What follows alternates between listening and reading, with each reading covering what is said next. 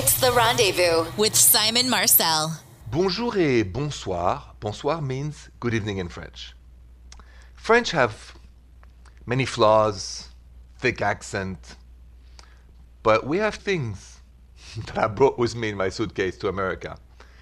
La joie de vivre, love life. And what it means is that we are not very hardworking, that's true, but we're really hardworking at finding joie de vivre, little nuggets of joy of life, of pleasure.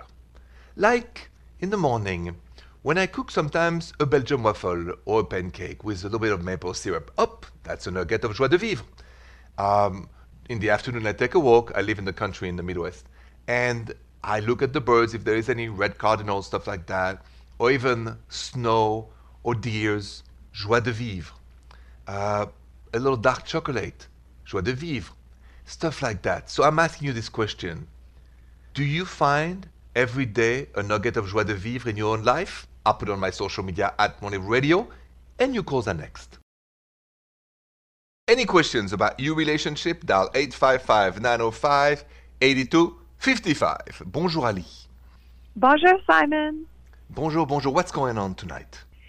Yes, so my boyfriend uh, of a year, who I am in love with, he he wants me to move in with him, but I I feel like it's just such a lateral move. I feel like we should wait till we're married before living together, and he thinks I'm being uptight or old fashioned, and I don't think so. I just feel like it's ho hum to move in together too soon. I see. So this is very old school and, and respectable. Was that from your parents? Where is that coming from? Um, yeah, I guess it's just uh, a feeling of like, what are we doing? Like, are we getting married or not? I I need to feel like there's a change with marriage. You know? I hear you. You guys are exclusive? Yes. Okay. Uh, how much do you love him? Oh, we're we're soulmates. Like, he's my person. We've already we talk about getting married all the time, but I just need him to like you know, step up, pop the question. I don't I don't want to just live with him for another year or two before he does that, you know? hmm Well, listen, here's the best solution I think is no unspoken. You just say you piece, say, listen, this is what I would like to do. Um, I don't feel, you know, this is the right thing to do to move in until we're married or at least engaged. You'd be okay if you got engaged to move in or you have to get married first? Um, married. I I like I want to wait till well, I guess engaged is fine. Like, yeah. Just Now, I'm going to give you a tip. Okay. It would be wise, once you engage, to live with him one year. Because God forbid he's the biggest pain in the butt once you live together. you will thank me for getting out of this before you're married. And so I think it's a it's a practical thing I've learned from my parents. I've been married 57 years. That once you engage, if you can spend at least a whole year together, and then pick up the date to get married, then you're in a strong place. Because there's some people that are so crazy, or so paranoid, or so obsessional, but you don't know that until you're with them every day. I'm, you know, I hope to be wrong, but what if that's the case, Ali? You you don't want to take the risk. So the compromise should be: A, he pops the question, you have the ring, you move in together for a year, you check that he's not out of his mind, and then it's all good. I could live with that, definitely. All right. Well, that, that's that's the compromise, and I don't see him saying no to that. If he says no to that, call me back because Houston, we have a problem. Okay. Okay. All right, Ali. Good luck to you. Thank you for calling, and have a good night. Thank you so much for the advice. Talking about moving together, what do you think? When should you, once you meet somebody and date somebody you like and things are going well, when should you move in together? Let's talk about that next. So, question for you. You know when you start dating somebody and things are going really well? The talk, the respect for each other, the uh, friends, you get to know them, the ooh la la is wonderful, the communication, you feel heard and seen, you, you know, everything is going on. Uh, you actually met you know, each other's parents and all that, or friends, brothers and sisters, get my point. When should you move in together, right? Is it six months? Is it a year? Should you get engaged? Or like my last caller, Ali wanted to first get married. What's your take on this? You know, What do you think? when is it the right time to move in together? I would say, what would you say to your own kids if they were in the age to do so? What would be your advice? I'm going to put that question actually on social media, and I'm going to answer that very question coming up next. So don't go anywhere. So I just ask you the question when do you think you should move in together when you are in a relationship, right? And here's my advice on this. Comes from my parents that A, obviously you gotta be exclusive. B, you're both gonna wanna do it. Three, you have to be proud of it, right? You can't be hiding from your parents or, you know, like either like go big or go home. And I mean by that, by either you're proud, you're looking forward, and you take a new place, try to not move into each other's place, but try to rent a new place, uh, and do it before you get married. That's my advice. I know this is, you know, maybe modernist, and I respect 100% every religion. So if that's your thing, that's your thing. I just would like you to try to live with somebody for a year before you say, yes, we're going to get married for sure. Because, like I said, there's a lot of crazy people out there. And if they're not crazy dangerous, they could be crazy annoying. So you'd rather know that before you go into I do and hopefully stay together forever, okay? We'll see what you think. I'll put it on social media. You call that next. Bonjour, Dana. Bonjour, Simon. Bonjour, Dana. So what's going on? How can I help you tonight? Well, I heard you were talking about moving in, and Uh-huh. I have a question about moving in with my boyfriend. Go ahead. Okay, so this past Christmas was the first time I had met my boyfriend's family, and Mhm. they are all very different politically from me, uh, like completely. And it was it was sort of terrible. Like I really I didn't I tried to hold my tongue as much as I could, but like I don't know now if I want to take this relationship any further if like his whole family is like do I have to deal with them for the rest of my life? That would be terrible. So I I mean, I really love my boyfriend. We've been together a year and it's been great. And we're sort of living together anyway now. But like, do I want to take this to officially the next level if I know, like, uh oh, what's down the road? You know what I mean? I don't know what to do. Good question. So, um, how did that make you feel when you're on the opposite side politically of uh, his parents and his family? Tell me how you feel when that happens.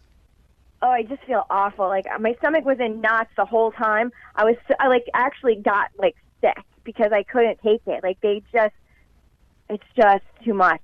And I, Okay. I don't know if it's a product of the times or what, but like, it's, it's a big deal. Like I don't, I would, I would never want to go to any holiday or any gathering with them ever. I see. Now, is your boyfriend on the same side than you politically? He kind of doesn't care. I mean, yeah, we just ne- never talk about that stuff. Like it just never Well, comes up, and he kind of just rolls his eyes and was like, "Oh, that's just my family." But I was really bothered. I, I understand. Uh, I think before to decide what to do, you got to know how he feels politically. Because he's there and unspoken, and he's not saying what he thinks because he knows it's going to upset you. But deep down, that's going to come back later, so you have to take that in consideration. So the family, I'm not too worried because listen, my mom always said, listen, in-laws leave them where they belong in their own house. So that was my mom's perspective on this. She didn't get along with my, my dad's parents, and they're still together, my parents, for 56 years. So I'm not worried about in-laws. What I'm worried about is the fact that your boyfriend might be hiding how he really feels politically. That's going to come out more and more later, and always does as we get older. And then that's a source of major conflict. So why don't you have a great talk with him about what's going on with his parents, him, and now ask him direct questions about everything that you care for, the values that are yours, and see if you're on the same page than him or not, and you can go from there. Okay, okay, we'll do. Uh, Thank you. You're most welcome, Dana. Good luck and have a good night. You too, Simon. So, coming up, talking about families and drama, uh, I got an email from Rick, uh, who has a major problem. So, let's just get to it. Rick's email is next. So, I got an email from Rick at the therendezvousshow.com saying, Bonjour, Simon. I have a big problem. I met my girlfriend's mom for the first time on Christmas, and she hit on me hard. She called me in the bathroom and tried to kiss me. I escaped and brushed it off, but haven't told my girlfriend yet. Should I tell my girlfriend yes or no? I'm going to answer that question next. So we have a dilemma here from Rick. Um, basically, he has a great girlfriend, but her mom at Christmas cornered him, cornered him in the bathroom, tried to kiss him. He escaped, brushed it off, and doesn't know if he should tell his girlfriend now or not. Uh, my advice is at this stage no. But next time you're alone with the mother, say listen and listen well. I have respect for you, but if you ever try to get close to me or kiss me again, I will make a scandal out of it right there. So don't disrespect me or your daughter or our relationship, please. This is a warning. Like that. We'll see what happens. That should be enough, hopefully. Otherwise, if there is next time, you do tell your girlfriend. And that's that. You call that next.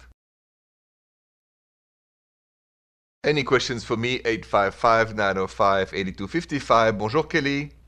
Bonjour, Simon. Bonjour, Kelly. What's up?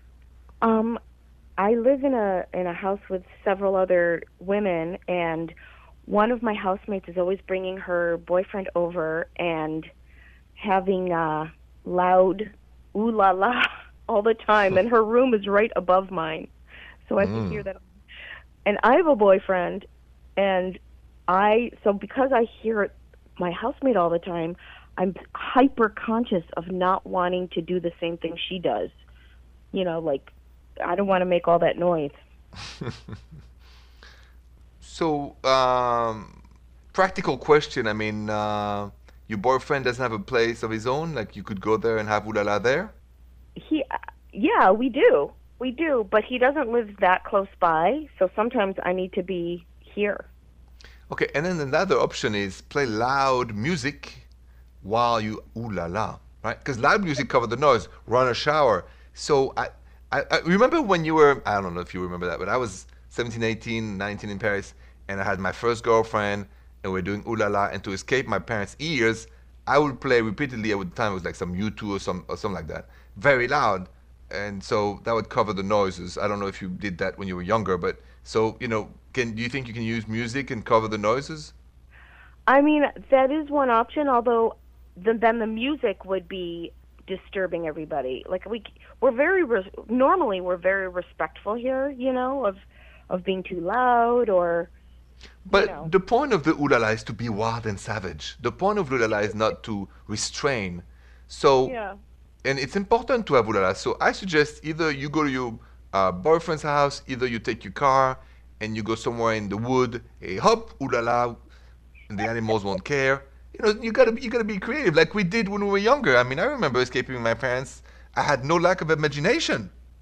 So that's true. That's, that's a good idea. I never thought about like going out into the woods somewhere. That would be interesting. nothing like it.